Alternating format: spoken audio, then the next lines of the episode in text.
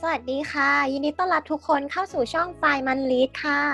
ค่ะ เป็นช่องที่จะมาแนะนำหนังสือที่น่าสนใจทุกวันจันทร์และวันศุกร์นะคะ โดยวันจันทร์ของเรานะคะ จะเป็นธีมหนังสือเกี่ยวกับธุรกิจ การลงทุนการเงิน เพิ่มเติมไฟในการทำงานต้นสัปดาห์ค่ะ ค่ะ แล้วก็จะปิดท้ายด้วยหนังสือที่ช่วยผ่อนคลายจิตใจในช่วงวันศุกร์ก่อนหยุดสุดสัปดาห์นะคะ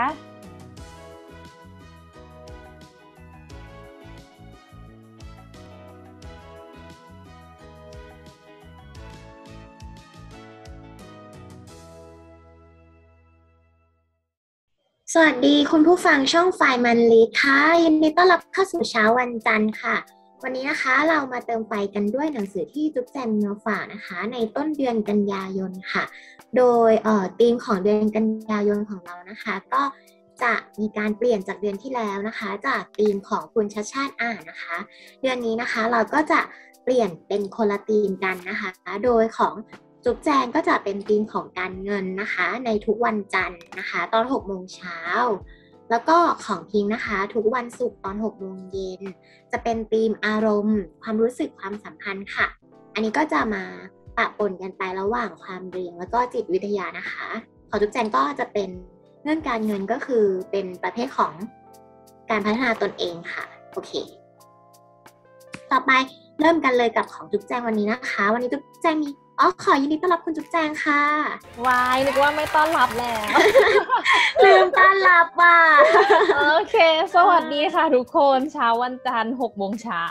เดี๋ยวฟังเรื่องเงินเราก็จะตื่นเองค่ะทุกคน เล่มไหนวันนี้มีเล่มไหนวันอ่าสำหรับเดือนกันยายนนะคะ ก็สำหรับในวันจันทร์ก็จะไต่ระดับเรื่องความรู้ทางการเงินไปเรื่อยๆเอ่อจันทร์แรกนะคะจุ๊บแจงก็จะเอาเรื่องมันนี่หนึ่งศูนย์หนึ่งนะคะมาเริ่มต้น วันจันทร์แรกในเดือนกันยา ส่วนวันจันทร์อื่นๆ ก็จะเป็นแบบระดับยากขึ้นเรื่อยๆนะคะ วันนี้เรามา back to basic กัน ก็จะเป็นหนังสือ Money 101 ค่ะ ชื่อภาษาไทยเริ่มต้นนับหนึ่งสู่ชีวิตการเงินอุดมสุข คนเขียนนะคะ ทุกคนรู้จัก ทุกแบบอับดุลเอ้ย ทุกคนเป็นอับดุลต้องรู้จักแน่นอน เขียนโดยมันนี่โค้ชจักรพงษ์เมธพันธ์พิงรู้จักแน่นอนใช่ไหมรู้จักตามอยู่เลย เฮ้ยอันอันนี้ ต้องรู้จักอยู่แล้ว เราก็เหมือนกันเราบอกเลยว่าช่วงที่เพิ่งเริ่มทำงานอะ่ะ เป็น FC โค้ชหนุ่มจักรพงษ์เมฆพันธ์เมฆพันธ์มาก ๆ เลย คือหนังสือเล่มนี้นะคะ เขาเขียนเอ่อ212 หน้า ก็แบบเบาๆ น่ารักน่ารักนะอืมราคา 200 บาทก็คือโอเคมากพิงแบบเป็นหนังสือการเงินควรจะมีทุกบ้านประจำบ้านเลย เหมือนขายของตั้งแต่แรกอีกแล้วเฮ้ยจริงๆนะเล่มมันเล็กๆ น่ารักราคาก็ไม่แพงแล้วก็ เป็นความรู้ที่ควรจะมีในห้องเรียนแต่ไม่มีมีในนี้แหละ อะถ้าทุกคนอืมรู้จักโค้ดหนุ่มเนาะเขาทำเพจของเขาอยู่แล้วด้วย เราก็ตามเขาเหมือนกัน ชื่อเพจมันโค้ดมีคนตามตั้งหกแสนคนเนี่ยพิงได้กดตามไหมเยอะมากเขากดตาม เออเหมือนกันเป็น FC แล้วเขาก็ทำพอดแคสต์ด้วยนะ Money Code The Money Case Podcast เขาจัดรายการคู่เออก็คือจะเป็นโค้ดหนุ่มกับคุณโอมสิริพิงเคยฟังป่ะ ฟังเออชอบมากเลยอะแบบเขาก็แบบมีความแบบหิวหิวหิวหิวในบอดแขนฟังแล้วแบบตื่นอะไรอย่างเงี้ยกำลังนั่งรถไปทำงานหิวหิวตื่นแล้วแต่เรื่องอะไรยังไม่รู้เรื่องเออแล้วเขาก็มีแบบจัดรายการกับน้าเน็กด้วยนะ เคยฟังป้าอย่าหาว่าน้าสอนแต่เป็นธีมการเงินน่ะ เคยฟังแต่จำไม่ได้เหมือนนานแล้วปะเออใช่ช่วงช่วงสมัยนาเน็กใช่ไหมทำแล้วเขาก็จัดมาเป็นธีมเออเรื่องนี้บ้างอะ เราก็ไปตามฟังอะเออก็แบบเออสนุกดี ก็คือแบบเออเคยฟัง แบบตามโค้ชหนุ่มทุกช่องทางเลย เป็น FC ค่ะอะสำหรับเนี่ยมีอีกเรื่องหนึ่งนะโค้ชหนุ่มเหมือนเป็น FC จริงๆเขาแปลหนังสือเล่มนี้ขายของให้เฮ้ยทุกคนต้องเคยอ่านเล่มเนี้ยพ่อรวยสอนลูกอะพ่อรวยสอนลูกรวยอันนี้ก็แบบโค้ดหนุ่มก็แบบเป็นคนแปลนะเคยสังเกตไหมจักรพงษ์เมธใช่พันธ์เขาเขารู้สึกว่าเออโค้ดหนุ่มเขาพูดแล้ว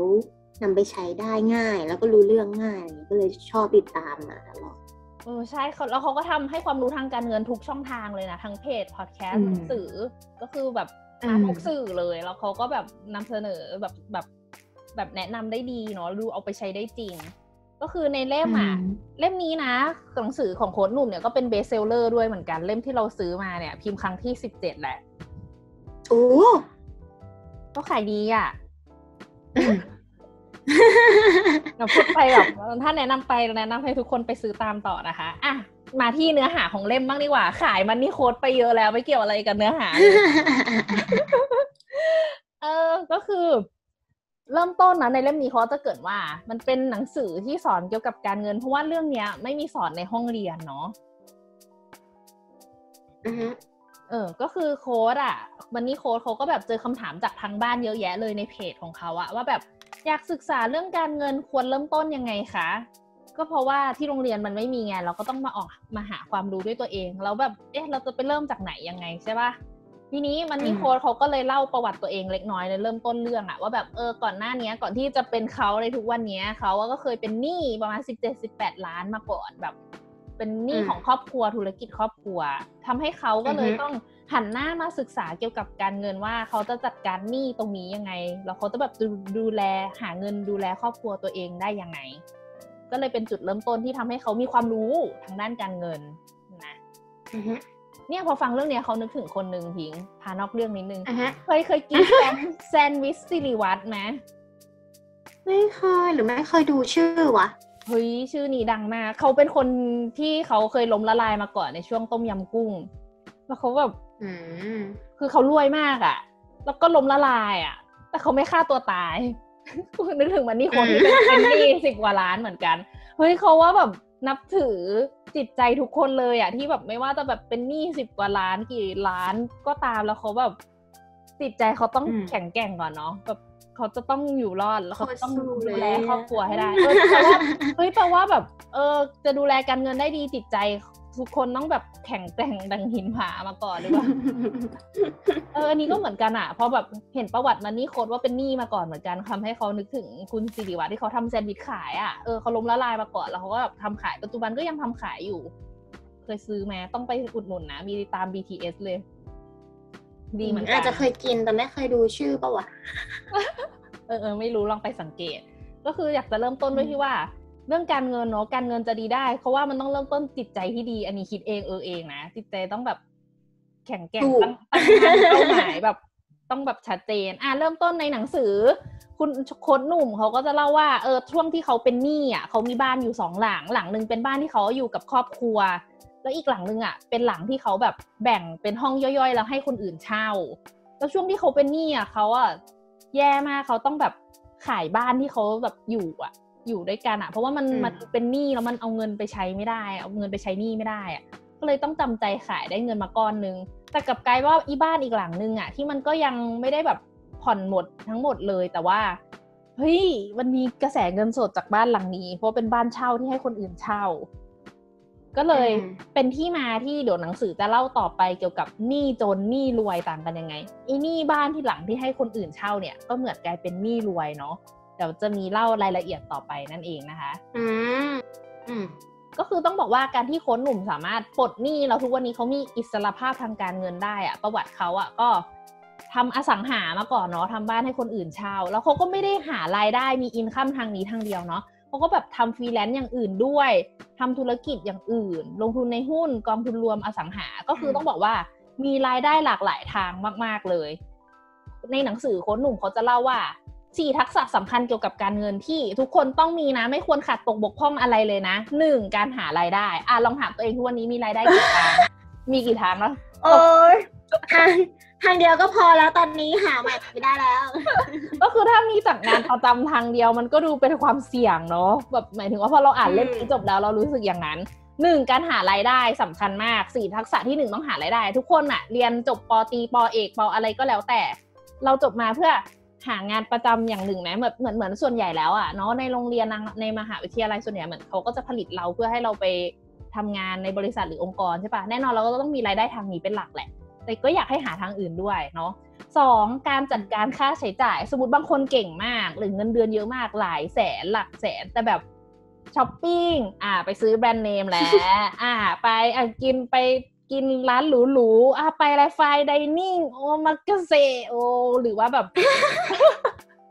เออช้อปปิ้งเยอะเหลือเกิน ถ้าเรามีการจัดการค่าใช้จ่ายที่ไม่ดีบางทีอาจจะหาได้สองแสนแต่ใช้จริงสามแสนอันนี้ก็ไม่ไหวเหมือนกันเนาะแสดงว่าอะสองทักษะแรกที่ว่าไปก็สำคัญเนาะหารายได้ จัดการค่าใช้จ่าย บางทีเขาก็สงสัยนะ คือเขาเป็นคนหนึ่งอะที่พยายามหารายได้เยอะๆอะแต่เขาบางทีก็รู้สึกอิจฉาบางคนที่แบบ ไม่ได้ต้องมีรายได้เยอะมากก็ได้แต่ เขามีการจัดการค่าใช้จ่ายที่ดีอะคือเหมือนต้องเล่าให้ฟังว่าเราเราเคยไปทำงานพาร์ทไทม์ที่นึงอะแล้วก็แบบจะมีพี่พนักงานที่เขาก็แบบมีครอบครัวมีลูกอะ แต่เขาเป็นคนที่แบบจัดการรายได้ดีมากเลยอะเขาไม่ค่อยใช้เงินฟุ่มเฟือย แต่ถ้ายามจำเป็นที่เขาจะต้องพาลูกไปโรงพยาบาลเอกชน หรือเขาคลอดลูกอะเขาก็ไปโรงพยาบาลเอกชนนะทั้งๆที่เขาก็ไม่ได้มีรายได้เยอะมาก แต่เขาอะ ไปเป็นคนที่จัดการได้ดีไง ไม่ได้ใช้ฟุ่มเฟือยมีเงินเพียงพอสำหรับเรื่องบางเรื่องที่มันสำคัญที่ควรจะมีอะอือฮึก็แบบเออแสดงว่าเก็บเก่งมาก เออ ประทับใจมากก็แล้วเราก็รู้สึกว่าแบบนับถือพี่เขาอะเก่งอะอืมเออแล้วก็อีกเรื่องหนึ่งสักทักษะที่สามที่มันนี่โค้ดบอกก็คือต้องมีเหลือออมเขาอะจะเน้นว่าไม่ใช่ไม่ใช่ให้เราแบบ เออเหลือเท่าไหร่เราเก็บเท่านั้น แต่เขาจะบอกว่าให้หักให้จ่ายให้ตัวเองก่อนเช่น สมมติเดือนนี้จะเก็บ สิบเปอร์เซ็นต์ของเงินเดือนก็หักเก็บเลยหักเก็บเลย ไม่ใช่แบบ เอาเงินเดือนเอาลบไปที่ช้อปปิ้งและเงินกินเหลือ แต่ละเดือนมันก็จะไม่เท่ากันใช่ป่ะแล้วอันนั้นเก็บอะอันนั้นไม่เอา ก็คือต้องสิบเปอร์เซ็นต์ทุกเดือนหรือเท่าไหร่ทุกเดือนอะ ก็ต้องจัดการตามนั้นไปเลยเว้ยและสี่ลงทุนต่อยอด อันนี้ก็จะเป็น skill ที่สำคัญเหมือนกัน แต่ว่าจะไปอยู่ที่ข้อที่สี่แปลว่าเราควรจะเริ่มต้นที่ทักษะแรก ๆ ให้มันดีก่อนเหมือนกัน เล่มนี้ก็คือแปลว่า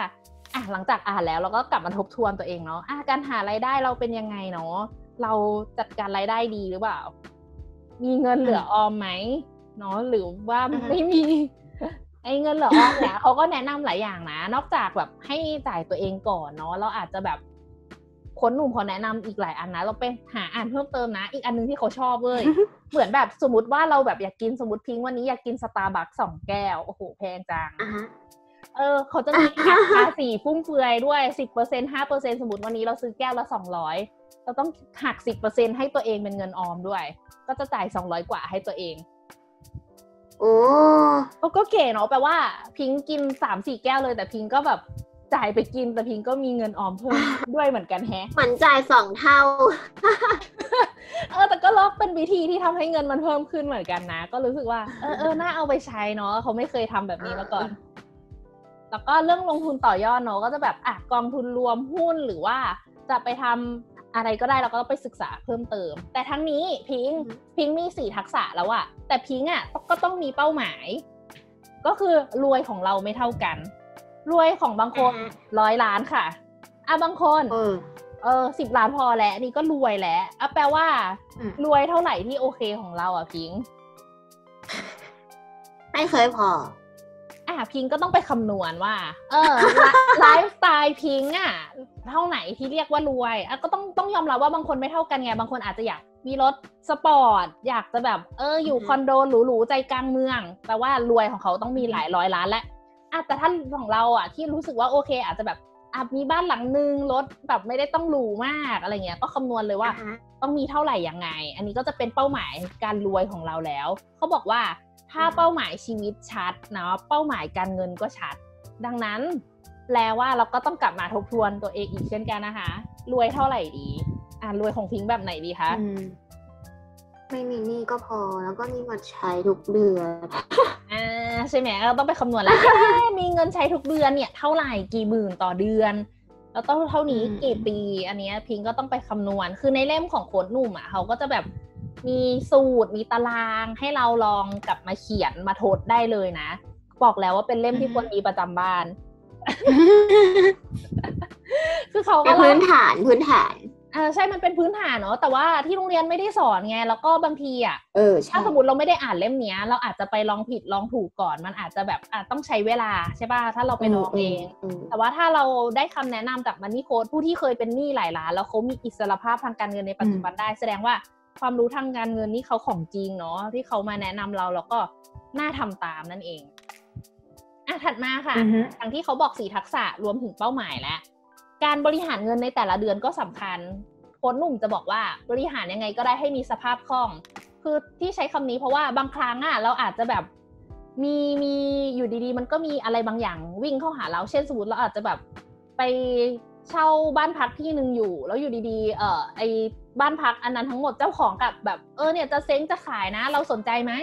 เราก็คำนวณแล้วกี่ล้านนะ เอ๊แต่ว่ามันก็ได้เงินต่อเดือนเท่านี้เนาะถ้ามีคนเช่านู่นนี่อะไรเงี้ยก็น่าสนใจใช่ป่ะที่แบบอยากรับช่วงต่อจากเขา เอ๊จะรับดีไหมอะพิงก็อาจจะต้องมาคำนวณว่า เอ๊พิงจะต้องเสียค่าที่ซื้อผ่อนเท่าไหร่ต่อเดือน แล้วมันกระทบสภาพคล่องพิงไหมสมมติพิงรับช่วงต่อมาก็จริง เรามีเงินเดือนแสนหนึ่งแต่เราอาจจะต้องผ่อนแบบสี่ห้าหมื่นแต่เราก็มีค่าใช้จ่ายอย่างอื่นด้วย ก็จะอืมก็เริ่มมีปัญหาแล้วเอ๊ะมันอาจจะไม่ควรก็ได้นะว่าดังนั้นให้หัวใจสำคัญในการคิดเรื่องพวกนี้คือ บริหารเงินยังไงก็ได้ สภาพคล่องแต่ละเดือนควรจะเป็นบวกบวกที่สบายๆอะอือฮึทีนี้ถ้าสมมติว่าพิงค์สามารถบริหารเงินให้สภาพคล่องแต่ละเดือนเป็นบวกได้แล้วอะ มันก็จะทำให้ความเป็นบวกสะสมเรื่อยๆ กลายเป็นความมั่งคั่งทำให้พิงค์อะสามารถเอาเงินเนี้ยไปซื้อทรัพย์สิน สะสมในทรัพย์สินได้ ทองคำบ้าน ที่ดิน พวกเนี้ยเก็บไว้ได้นั่นเอง ทีนี้หลังจากที่ได้บอกพิงไปแล้วเนาะว่าควรบริหารให้เป็นบวก ในเล่มของโค้ดนุ่มเองเนี่ยเขาก็จะมีแบบให้เราอะประเมินงบการเงินของตัวเองด้วย เหมือนสมมติอาพิงลงทุนหุ้น พิงก็จะต้องไปดูงบการเงินของหุ้นใช่ปะ ขาดดุลอืมติดลบอะไรยังไงเนาะในเล่มนี้ก็เหมือนกันพิงค์สามารถคำนวณงบการเงินของตัวเองได้ โดยประเมินสภาพคล่องและความมั่งคั่ง ในเล่มอะ พิงก็สามารถดูในเล่มแล้วเขียนตามได้เลยเขาก็จะมีสูตร แล้วก็มีให้เราลองคำนวณดูนี่ก็แอบคำนวณมาแล้วเหมือนกันอืมว่าโอ้ยทำไมมีน้อยจังเลยไปถึงหนี่หรือเงิน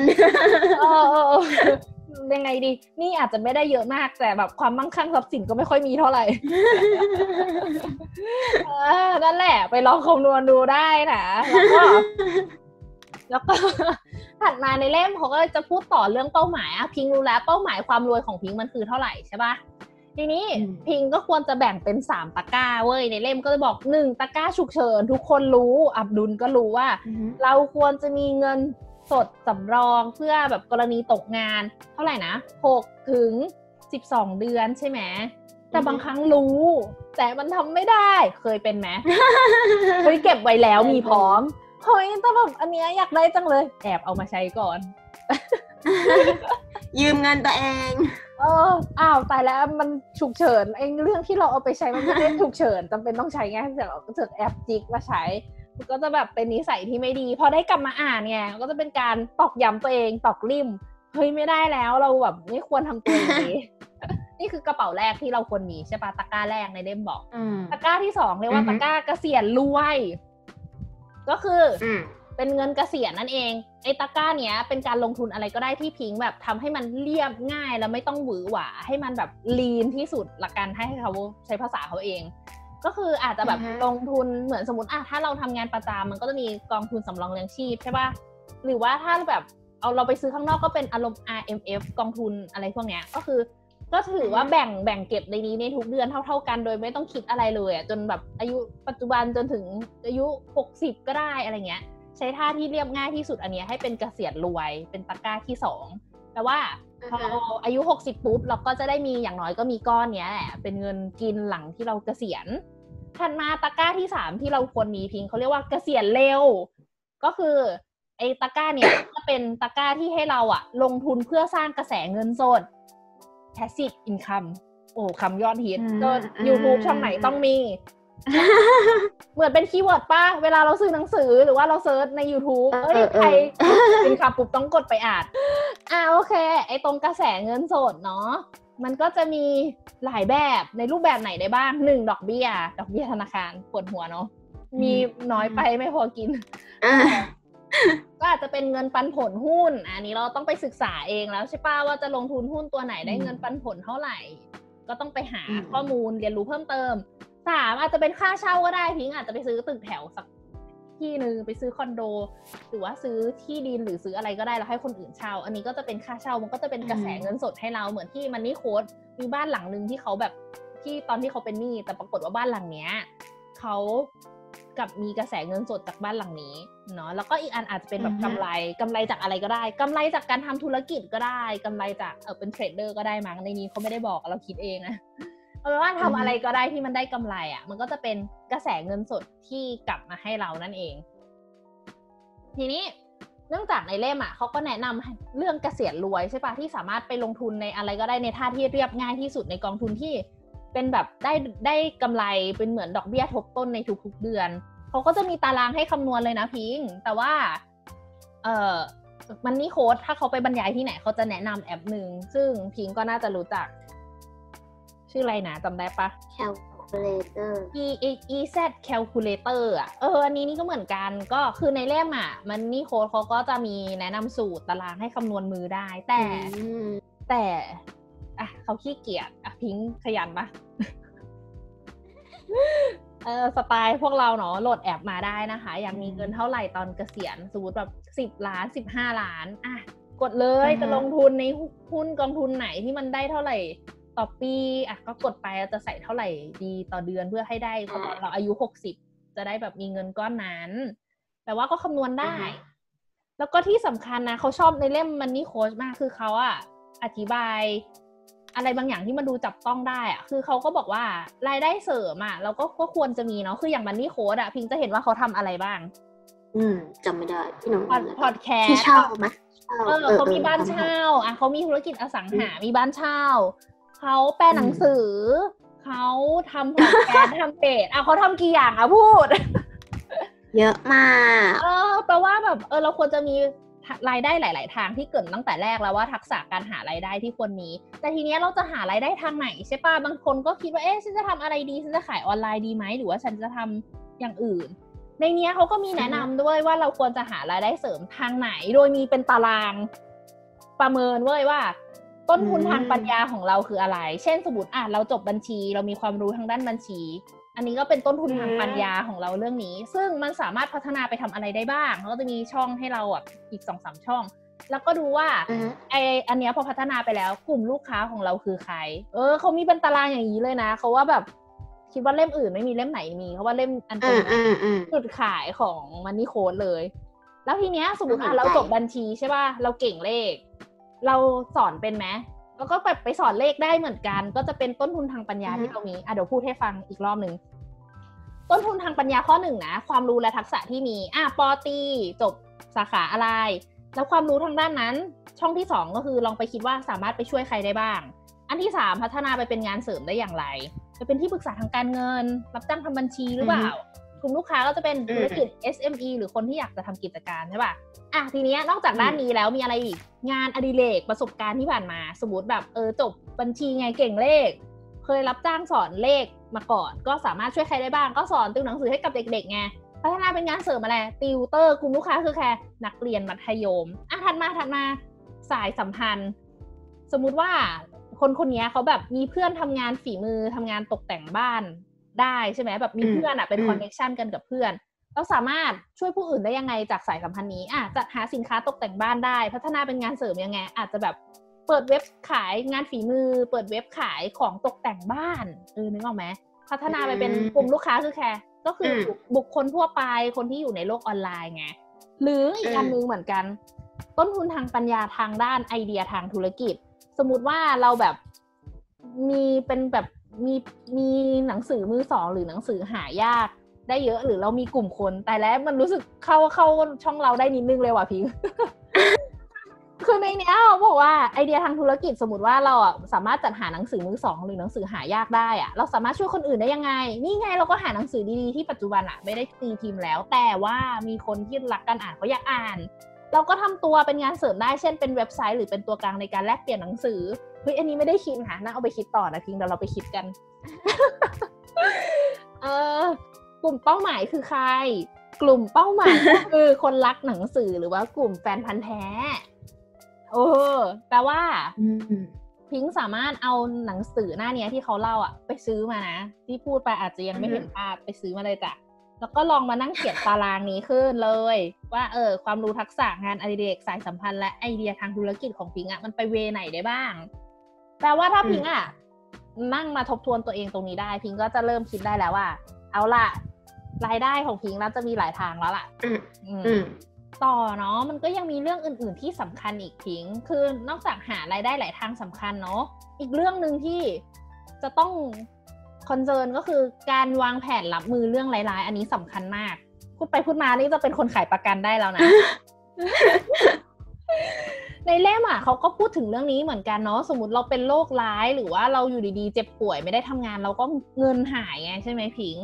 ในเล่มเนี้ยเขาก็จะแนะนำให้เราซื้อประกันเหมือนกันคือประกันก็เป็นส่วนหนึ่งในเล่มเนี้ยที่เขาเล่านะ ไม่ว่าจะเป็นประกันสุขภาพ ประกันออมทรัพย์ ประกันบำนาญ